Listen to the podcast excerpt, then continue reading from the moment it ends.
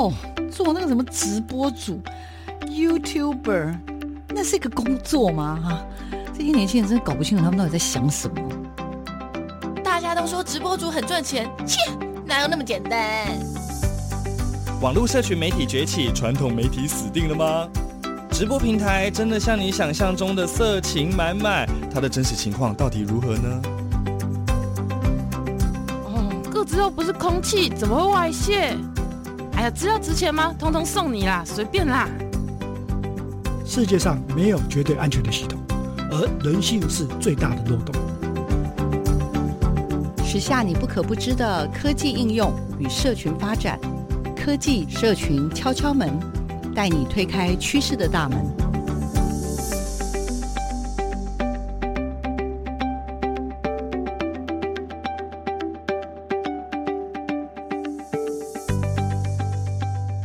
收听每个礼拜六的上午十点到十一点的科技社群敲敲门。这个节目是我们在台北电台以及所有的 Podcast 上面呢同步播出。这个礼拜呢，我们要带大家进行什么样的主题呢？最近啊，我们进行了好多好多的议题哦。那我们的好朋友、好听友都说，哎。小黄老师，你怎么都可以到处去捞到这么多有趣的人呢？没有错，这个就是平常要多交朋友。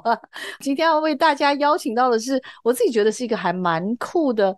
行业吗？因为我们这个谈科技、谈社群的节目，这个行业内呢，有没有一些，比如说媒体的工作者在这个行业里面工作？那他又是怎么样进行他的工作呢？那今天为大家邀请到的，我自己真的觉得是一个蛮特别的，呃，媒体的工作伙伴。但是呢，他所服务的项目呢，是非常偏。科技，什么样的科技呢？是汽车这个行业哈。那今天为听众朋友呢，特别邀请到的是，也是小黄老师非常非常多年的一位优秀的学生。那其实我很早很早就知道他非常非常喜欢汽车，所以呢，一路虽然我们就是有点小小的失联，但是我们还是彼此互相关注的。至少我有关注他了啊。那他的名字叫张旭。那张旭呢，他目前服务于 UCar 这样子的一个呃网站，那担任这样子的一个非常非常专业的汽车。网站的记者的工作，这个就不是一般我们所知道的这个新闻记者，因为新闻记者很可能就是他什么线都得跑，老公司派你什么线你就去跑什么线。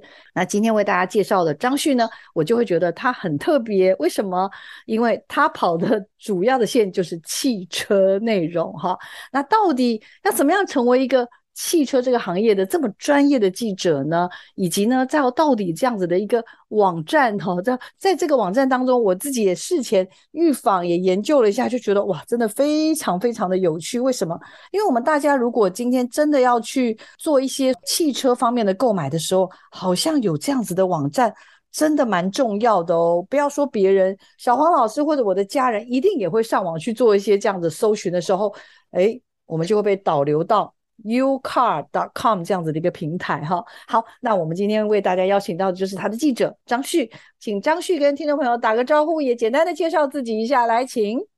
嗨，老师，然后各位听众朋友，大家好，我是张旭，那我目前是服务于 ucar 汽车网站的一个编辑记者。好，好，那刚刚跟听众朋友也报告了一下喽，张旭所服务的这个 ucar.com.tw，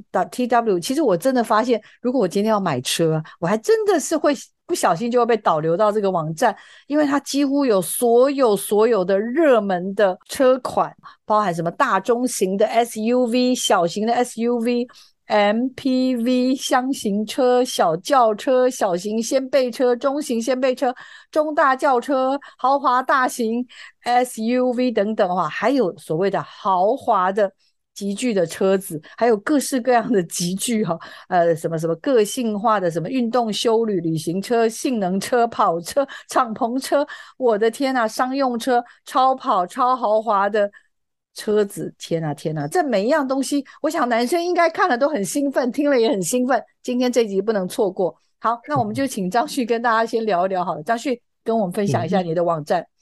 因为我们最主要就是把。各个车型车款的，包含像可能大家从最小的像包包含车身，这个车子到底多大啊？然后它有多少配备？然后是安全，现在最大家最重视安全配备等等都罗列在上面。然后甚至是像现在最夯的电动车，我们都有涵盖在里面。然后就是大家也会很关心说，各个车款它的性能到底如何，然后到底符不符合我的需求。那因为其实我一直觉得，呃，汽车这个东西呢，它其实一直在随着时代的演变，而且包含各种配备的进化，而且它整个科技其实是跟真的跟跟着整个全球产业的脉动在做一个变迁。所以你可以看到有一些很高端的科技，其实比方说可能是在军用的，或者是在一些航太的一些科技，也有可能会慢慢下放到。汽车上面，这个都是很有可能，而且我们都从过去的经验里面可以看到。而且我觉得汽车这个东西呢，是因为我相信大家如果呃在整个人的一生当中，你的消费里面，除了可能房子之外呢，其实车子可能就会是你第二个花最多资金在购买的一个东西。当然，除了那种像可能奢侈品啊、钟表啊，甚至是酒之类的之外，那汽车跟的当然是，而且我觉得汽车它的整体来讲，包含看。你要从外形的设计啊，然后甚至是整个车子的大小的定位，那甚至是你的需求的定位，还有包含说各国品牌的车厂，他们都有不同的文化背景，那他们创造出来的东西呢，其实我自己个人觉得就是算相当贴切的一个讲法，就是你可以看得出来，有些品牌车厂他们在做做任何一个产品的时候，他们是把它当成一个作品这种感觉在打造的，就是哎，你可以看到说，哎，有些东西就是它很美，然后。很吸引你，就是不管就算你可能不懂车，像可能你看到一些很可爱的车，你就会自己会有一些想法，或者是觉得，哎，说这个东西是不错的，会吸引到你，它有它一定的魅力在，然后你就会进而去考量说，哎，到底适不适合我的需求这样子。那我们的网站就是会从这个角度去，除了最吸引大家的外观的设计啊，或者是美丑等等的这种观点之外呢，嗯、我们去进一步的去分析说，哎。如果你买了这个车，你要花多少钱？会在什么样的场景应用到这台车？我们都会帮大家分析，而且我们会去分析说，哎，你除了这一款车之外呢，你还有哪些其他的选择？我们都会在网站上呈现，而且帮你去比较说，哎，哪些车它的优点是什么，或者是它有哪些要加强的点，那我们都可以提供给你，然后让你去做最后购车的参考，就有点像大家可能，哎，买笔电啊，买手机啊，哎。都是要参考这样的一个资讯一样，嗯、只是因为汽车这个产品，毕竟我刚刚讲到说，你花的钱相当多，啊、而且有的人可能就是要贷款买车嘛，很多人都是都是花毕生的积蓄，除了买房子之外，可能就是背车贷之类的、嗯、这种感觉。那这个东西如果对你来讲，可能一次挑错了，你可能就是车贷要背个 可能三五年这样子，那这个感觉是其实是不太好的。嗯、那我们都希望说，哎，从这样的一个角度来帮助大家说，哎。你除了是把车子当奢侈品购买之外，一些理性的消费者，你平常哎代步需求啊，或者是你就是哎假日会出去玩这样子方面的一种形态之下呢，那什么样的车适合你？那什么样牌子的车适合你？那什么样的等级适合你？有点像你可能挑 iPhone，你要挑二五六 G 还是一二八 G 这种概念，那我们会帮你分析这种感觉。嗯嗯张旭呢，他平常其实看起来就是很腼腆，然后是一个超忠厚老实的帅哥。但是他只要呢，你知道吗？一聊起车，我印象好深刻，就是当年教书的时候，就发现他一聊到车，他整个人就是车魂上身的那种感觉，然后就聊个不停，然后就真的是整个人就沉浸在那个车子当中哦。所以今天很开心啦，有机会可以。把张旭，然后跟他的专业呢，可以推荐给我们所有收音机前面跟 Podcast 前面的听众朋友哈。那刚刚我们听张旭聊了一下，因为刚刚我只是从这个网站里面那个左边有什么热门级距、豪华级距跟那个其他级距等等这些东西去稍微做了一个分析啦。但是我我自己就是真的会觉得说，你知道吗？就买车这件事情对女生来说啦，我真的很不好意思，就是 我这边要自首一下，就是小黄老师像我呢。我基本上就是车子只要能动就好了。哦，对对对对，大部分其实大家都是这种概念啊，就是哎，我可能就是 A 点到 B 点这样的需求这样子，那只是可能会看说，哎，我要几人座啊，这种感觉。对，然后就是家人可能会考量说，哦，我们多少人需要。坐这个车子，那例如我可能开一辆很大的车，嗯、就是因为可能家里呢有时候外出的时候人数比较多，所以我们就去考虑一个比较大的车，然后也评估一下自己的财务的状况，有没有办法 买一个就是有点蛮舒适，然后或者是口碑比较好。那当然就是以前也因为也踩过雷，所以呢就是很怕再踩雷，嗯、所以像我刚刚才会说，我们买车的人呢。就很难不被导流到 U-Car 这样的一个网站上去哈，而且除了这个集聚之外呢，我其实也注意到还有一系列非常特别的东西，例如例如哈，它有一个最基本的首页，那当然就是各式各样的东西在里面。那但是呢，它就会有所谓的搜寻，而且它后面还有，比如说它的中间还有其他的，有点像是不同的目录好了，例如新车，例如购车。例如二手车，例如试车，例如还有所谓的影音等等这些的内容，还有讨论区。也就是说你，你你会希望知道更多关于车资讯的时候，其实这个网站它就。提供了各式各样的对于车子的好奇哈，呃，这边我想要帮张旭先点一首歌好了。好，没问题，感谢老师。对，因为我真的觉得还蛮开心，就是因为我想到你知道吗？当年你那个对车的热情，我就会觉得还蛮感动的。嗯、就是应该说，人都是能够找到自己的生命的热情，是一件很重要的事情。那在我的那么多的学生里面，我觉得张旭很早就让我看到他。对车子的热情啊，所以我我自己是觉得还蛮佩服的。然后他也一路撑下来了。那因为我自己真的会觉得，你知道吗？就是一定要喜欢车子，但是喜欢车子就能够当专业的网站的编辑加记者吗？我知道张旭应该也做了不少的苦工，而且在这个工作当中，一定有属于他的开心，也有他辛苦的地方。没有，因为其实我最早那时候，小时候就莫名的可能坐着家里面大人的车，就很喜欢看窗外的车，而且我会开始去学着说，哎，那个会去叫出来说，哎，到底那些车是什么名字啊？它是什么厂牌啊？那是哪一国的这样子？然后家人都觉得这样很有趣，然后其实我就喜欢看那个轮子在动的感觉，然后而且各种不同形状的车从车窗外那样呼啸而过的感受这样子，然后后来。就是在后来慢慢识字之后呢，我就可能会开始去看一些，比方说汽车杂志啊，或者有关汽车书籍。就有时候以前我记得好像我小的时候吧，就常常去，可能去什么成品书局啊，就可能有时候会蹲在那边蹲了一个下午，全部都在翻那一类的书籍，就是自己很想要不断的去吸收、去看这样的一些各种汽车的报道啊。请问一下，所以你是？喜欢车，然后你去书店就只看汽车的书啊，你都没有。大部分大部分时间有也有也会看其他的书，但是大部分第一可能当下第一个可能，因为有的时候大家知道以前书局的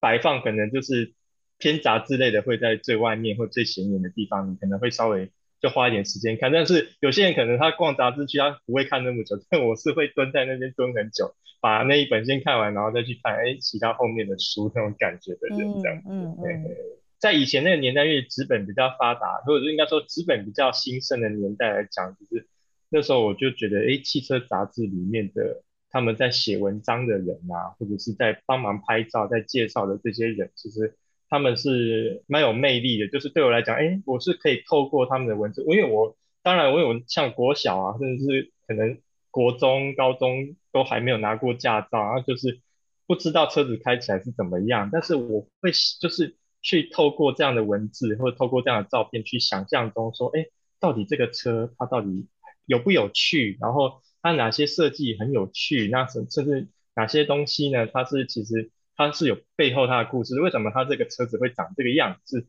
它有些它背后的故事在。那以前这些汽车杂志的一些文字编辑啊，甚至是拍摄的摄影啊，我就觉得说，哎，那个年代他们创造了很好的感觉，让我去沉浸在那样的感受，然后进进而也让我蛮向往这样的一个行业。到我开始准备出社或者在求学的阶段，开始就是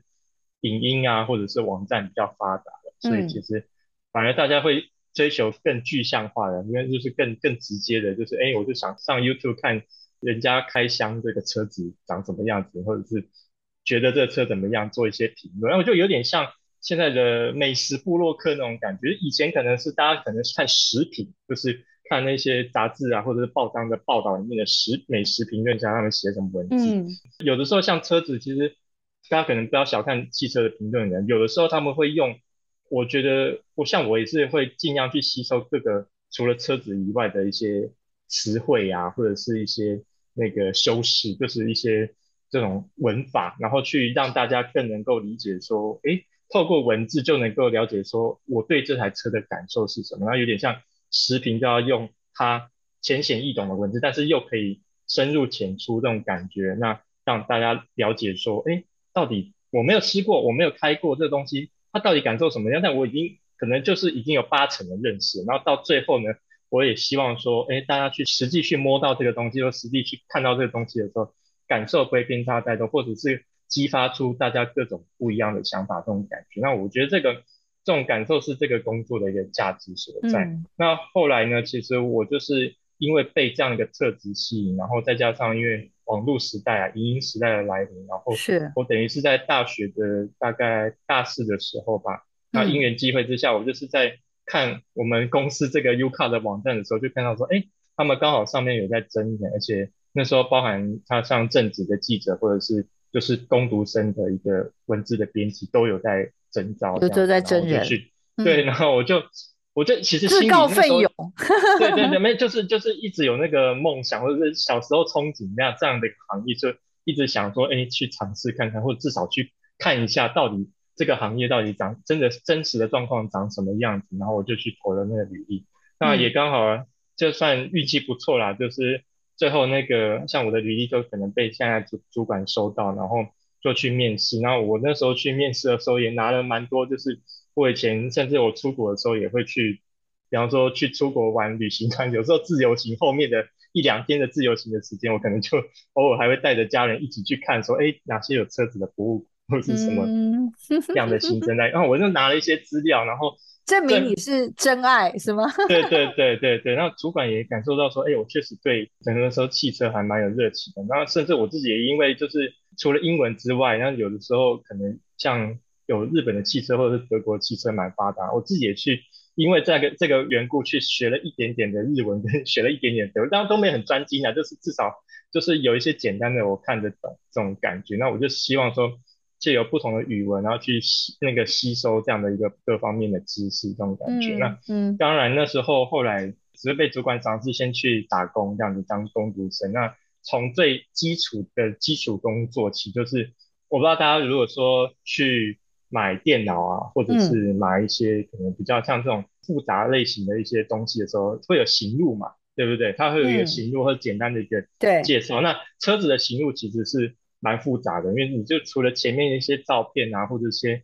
简单的配备介绍之外，它其实最后通常到你翻到最后面，它会告诉你说，哎，不同的等级，比方说你看 iPhone 一二八 G 跟二五六 G，哎，这个是 iPhone Pro、嗯、iPhone Pro Max，哎，不同等级，那它到底差在哪里？那车子的更复杂，它会整页都摊开来给你看，包含外观差哪些，然后里面坐进去你差在哪些，然后甚至是你的颜色啊，你的一些资讯等等。全部他们我们那个东西叫做规配规规格配备表，嗯，然后它就会罗列起来任何的数字，那个关于这台车的一些资料全部罗列在里面。那我那时候的工作就是负责把这样的一个规格配备表一五一十的全部填在我们的网站上，就是因为我们的网站整理对要整理对。那有时候因为其实各个品牌车厂他们可能用语不同啊，或者是它的标示的方法不同，有时候会比较混乱一点。那我那时候工作就是负责把这样的资讯统整，然后归纳，然后把它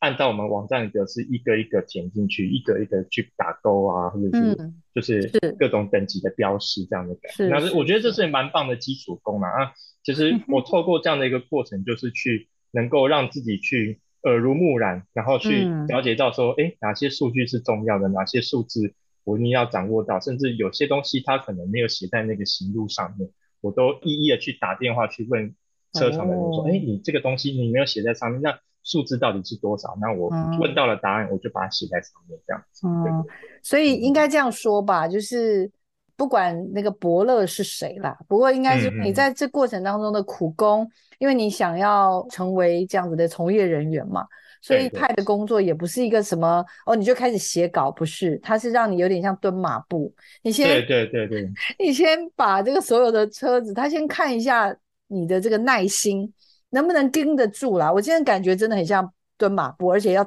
深蹲的那种。然后我们的张旭呢，在这个阶段看来就通过了考验。为什么？因为我相信，如果你不是真爱，你应该是受不了，你应该很快就想要逃走，而且会觉得。老板，你为什么不派一点有趣的事情？为什么不赶快 让我有机会可能写写稿啦，甚至赶快派我出国，我就帮你可以写出很厉害的稿子？怎么还在搞这些基本的东西啊？但是没有哦，看来张旭真的就是一步一脚印的完成了这个任务，我觉得真的蛮感人的。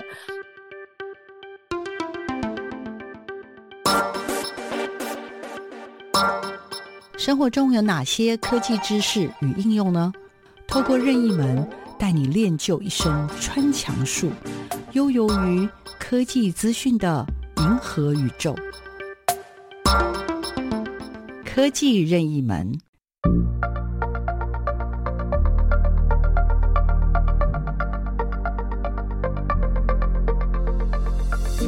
大家好，我是 UCA 网站的一个记者张旭。大家常常会问我说，怎么样才是一个好车？我觉得最适合你的才是好车，因为呢，每个人的居住环境还有使用需求都不一样。有的人需要说，哎，他可以一次开很远的车，或者是他想很舒服、空间大的车。但是有人想要说，哎，我想要好停车的车子。那不同的一个款式类型，你要找到最适合的车呢，可以来我们网站参阅相关的一些资讯。我也会推荐你最适合你的好车哦。那你了解如何找到最适合你的好车了吗？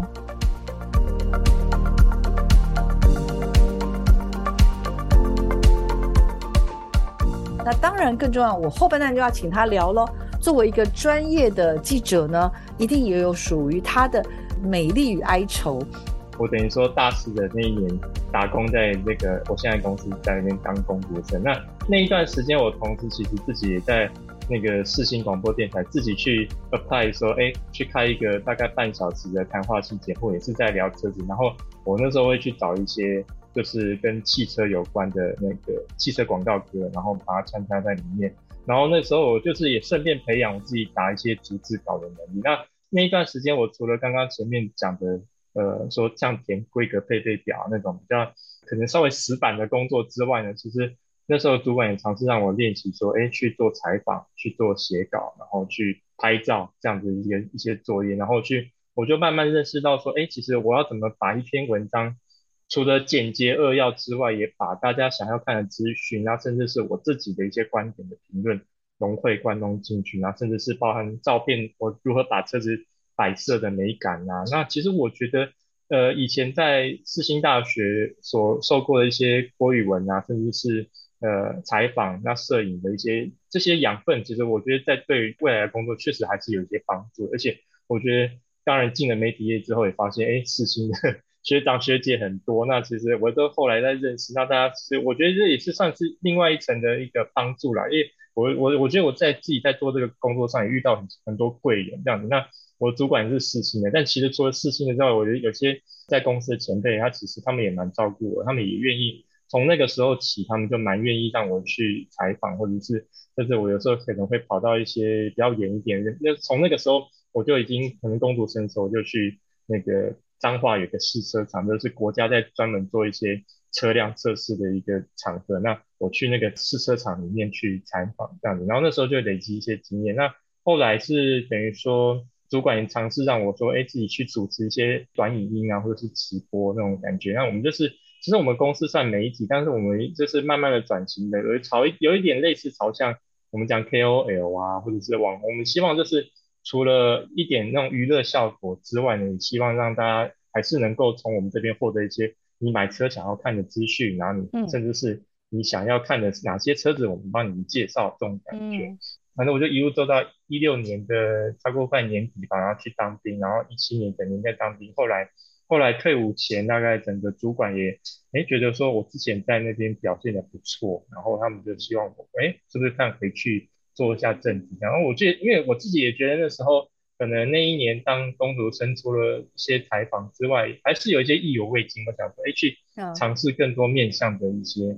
工作，嗯、所以我就答应主管说，哎，那我们就是退伍后回去来做正职，然后一做做到现在大概 快四年多了，这样子这种感觉。哎，我觉得这个蛮不容易的是，是做了有点像是攻读生，刚刚讲了，你就是蹲马步也真的很认真蹲嘛，但是能够。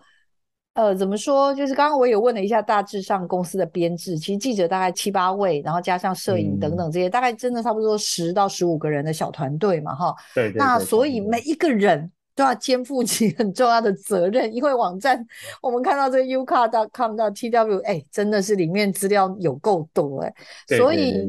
走的是精兵制，每一个人呢、嗯、都是一个人要身兼数职。那刚刚也跟大家说了，其实我们张旭是广电系的同学，他是电视组的，对对对，所以呢，他其实最后呢，就是他并没有去做刚刚讲的这种什么摄影这个部分的记者，他反而是深耕了他的文字，然后甚至是编辑。当然，我想这个部分对他来说都不难啊，要跨过去也难度不是很高。好，所以我刚刚就是很佩服说，说我其实是想偷问他说，你是不是在就是整个这一年的实习等等，你你有有预留了一些伏笔，跟老板告诉老板，或暗示明示老板说，如果以后有机会，不要忘了我哦，要不要跟我们大家也稍微分享一下，好不好？对对对，其实我那时候也是，我也蛮认真在做。我就是想说，反正因为我觉得这个工作对我来讲啊，我就觉得因为我自己蛮有热忱的，蛮有兴趣的，然后甚至是因为我觉得公司的前辈也都蛮帮助我，就是愿意像像其实我们都知道有些新品发，就是有些东西像产品线就会新品发表会，那我们就对我们来讲就是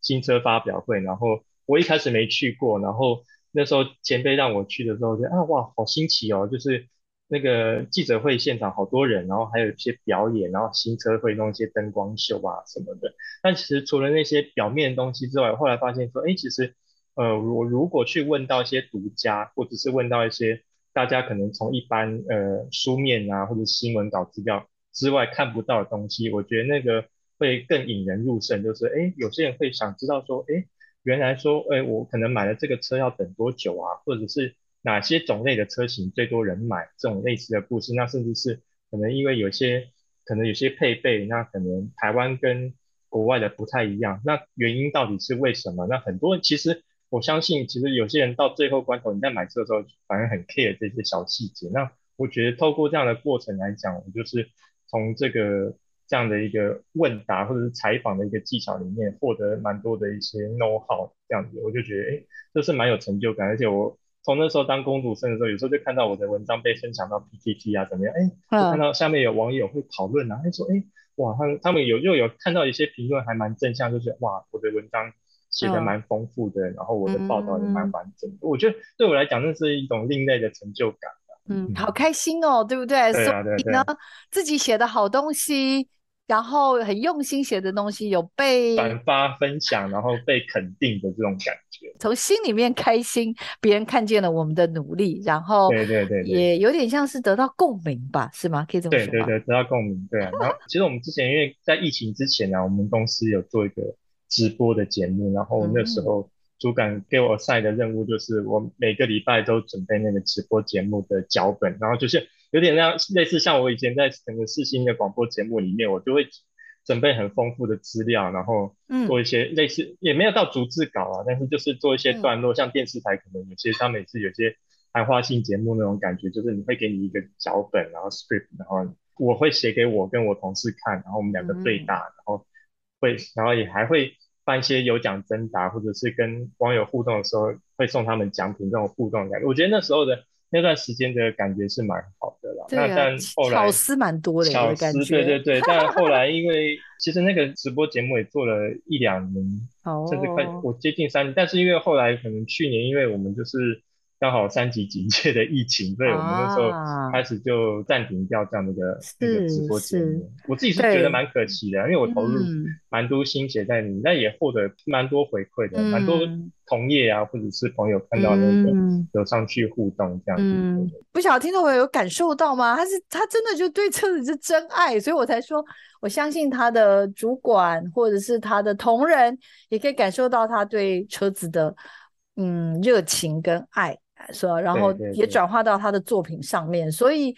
产生出来的很多的，我觉得作品吧，大家也都感受得到。那今天呢，我其实很想要分享，就是张旭在他的社群媒体，其实有好多好多蛮有趣的事情。事前预防的时候，我有我有问他，我说：“哎，你最近呢，最靠近现在出国大概是什么时候？”那在这个服务的过程当中，一定也有很多很多的回馈，呃，不只是听众的回馈，主要我觉得应该就是在。成为这样子的一个专业的记者的时候，真的有很多很多难能可贵的经验。我们来听首歌之后呢，我就要请他跟我分享他在今年四月的时候他竟然就有机会出国。那时候疫情我记得还是蛮严重，所以他回来的时候听说关了十几天哦。对，关了十天，对对对。那在那个过程当中呢，他的试驾的体验，以及呢，我看到他九月的时候也发布了一个他跟这个所谓的叫什么汽车的设计师的相见欢，到底这些东西又带给他什么样的感受呢？哦、呃，我先聊那个。等于说，我最近一次出国是四月的时候去美国的旧金山，还有也算北加州吧，就是旧金山往北一点，他们在一个纳帕那种类似酒庄附近试驾的那种感觉。那其实那一次是受到呃，等于说有一个那个英国的越野车品牌叫 Land Rover 邀请，然后他去邀请我去试驾他们最顶级的那个休旅车叫 Range Rover。那它这是已经是第五代车型，而且它这个车系呢，它已经发展了将近。大概五十多年的一个历史了，那我觉得这是蛮指标性的车款。然后我那时候也觉得蛮有荣幸，就能够去美国，而且是跟着其他海外的媒体第一轮去试驾那个车子的感受，嗯、去感受它的不同的科技啊，嗯、还有它的整个设计那种感觉，甚至跟一些原厂人员去做交流。那其实我觉得我那时候出国，那时候看到其实也是因为疫情，大概时隔将近三年后首次出国，那。除了观察到可能像美国那边解封差不多，那台湾那时候才疫情才刚起来那种感觉，就是美美国没怎么人戴口罩，然后哎，他们也就是就是很很热情啊，然后会跟跟我们招呼。那像他们英国原厂人员也会跟我们分享说，哎，他们这个车的设计呢，其实哎有些有些东西它是取材自什么，哎像休止符啊，那甚至是它有些比黄金比例的概念哦。我觉得就是睽违大概两年多的疫情之后，能够有这样的机会跟他们直接。面对面的接触，而不是只透过线上、只透过语音去了解的这些实际的情况而言，我觉得是这个是蛮有趣的一个经验。而且我那时候还在那边，就是等于说在那边一天就开了四百公里的车吧，就绕了整个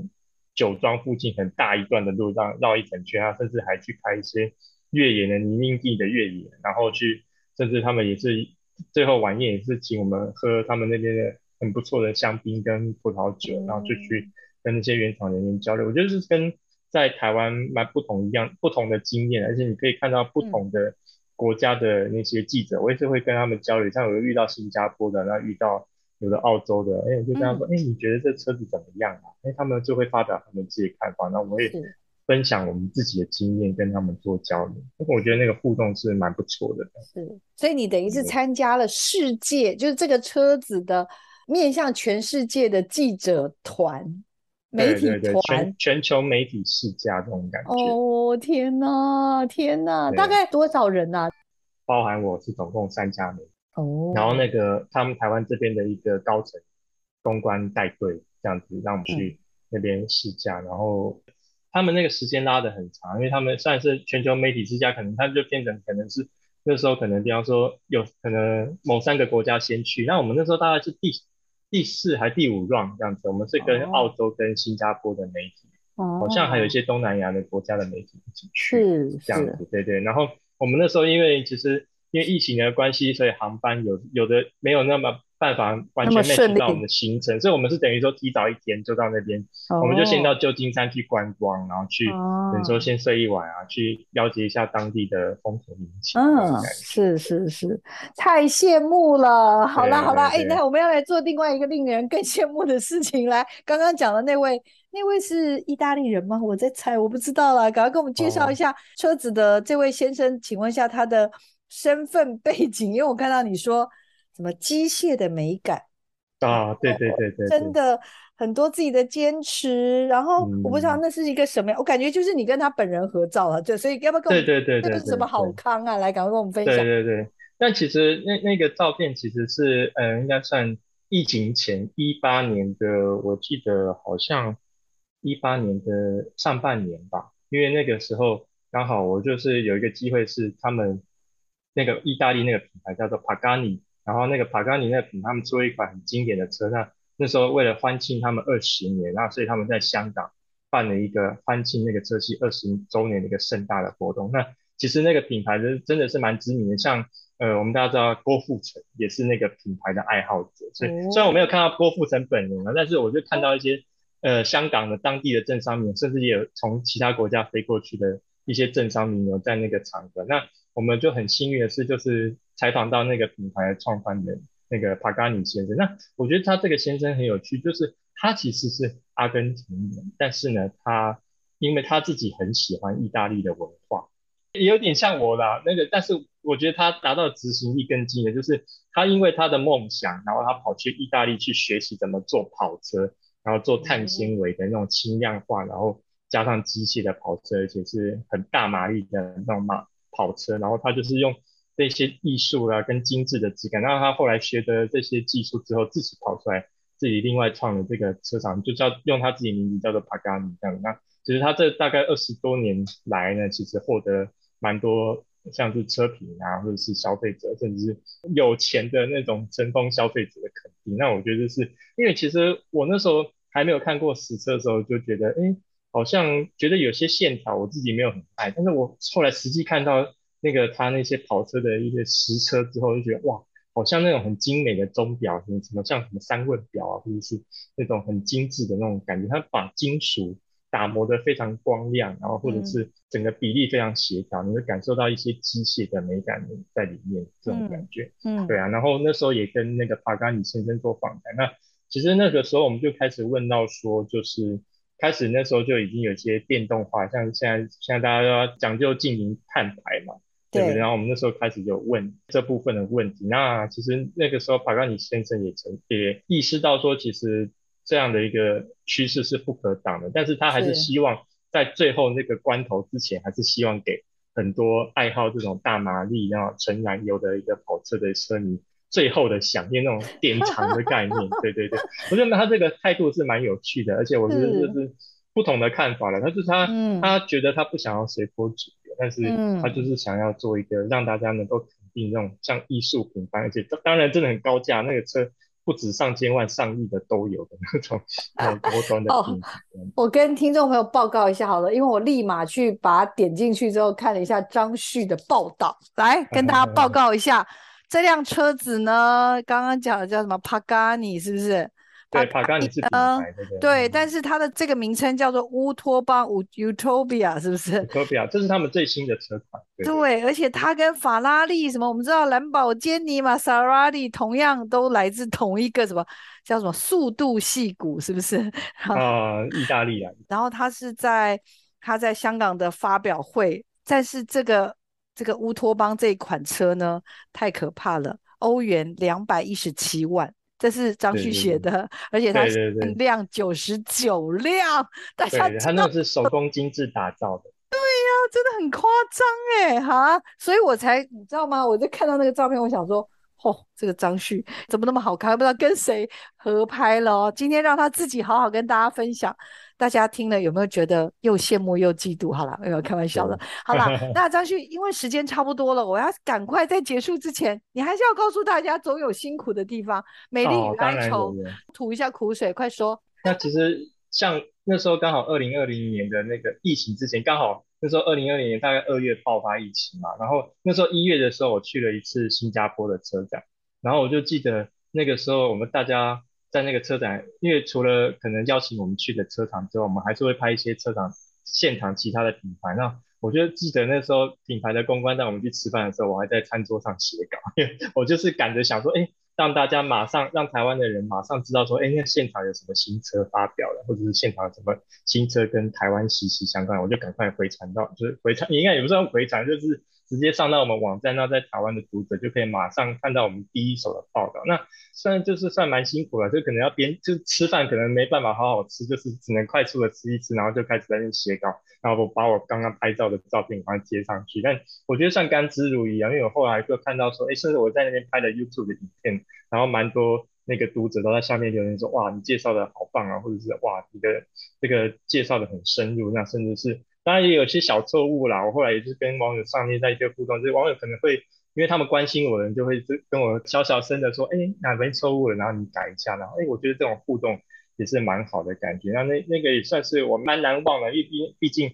接下来 整个大概到今年四月中间都没办法再出去，我觉得那个那时候的感觉是蛮好的。怎么说？就是会发现说好多好多东西，真的实际上去接触跟采访，然后为所有的读者。或者是观众然后带来最及时的一些报道或者是分享。对对对，那这些东西其实有机会让很多做决策的人，嗯、例如他多了一些选择，多了一些选项，多了一些资讯。我觉得这应该是这份工作里面的很重要的使命感，然后也让张旭能够 乐乐此不疲啊！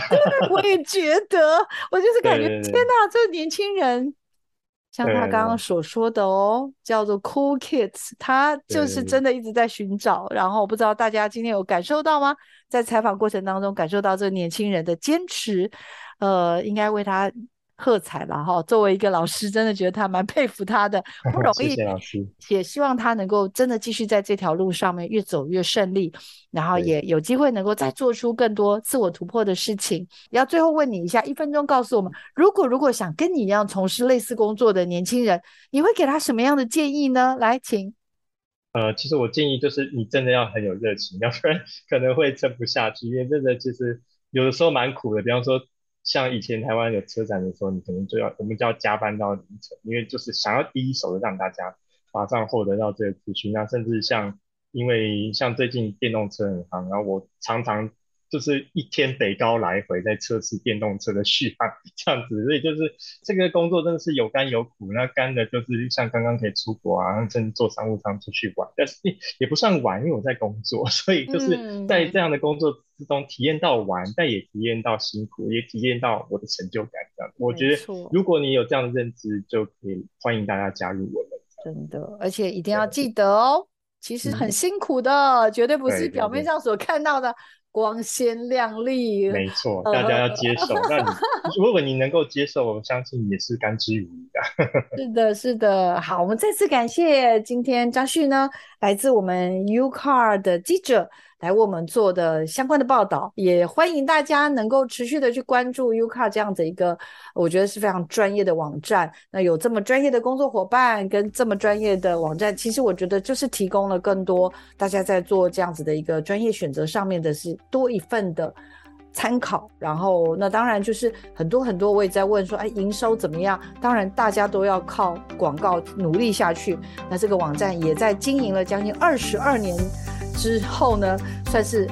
站稳了脚步，要继续往前走下去，对吧？没错吧？对，没错。OK，我们就感谢听众朋友呢，呃，这个持续锁定我们的科技社群敲敲门，也希望大家下礼拜继续支持我们。我们再次感谢张旭，谢谢你，拜拜。谢谢老师，拜拜，拜拜。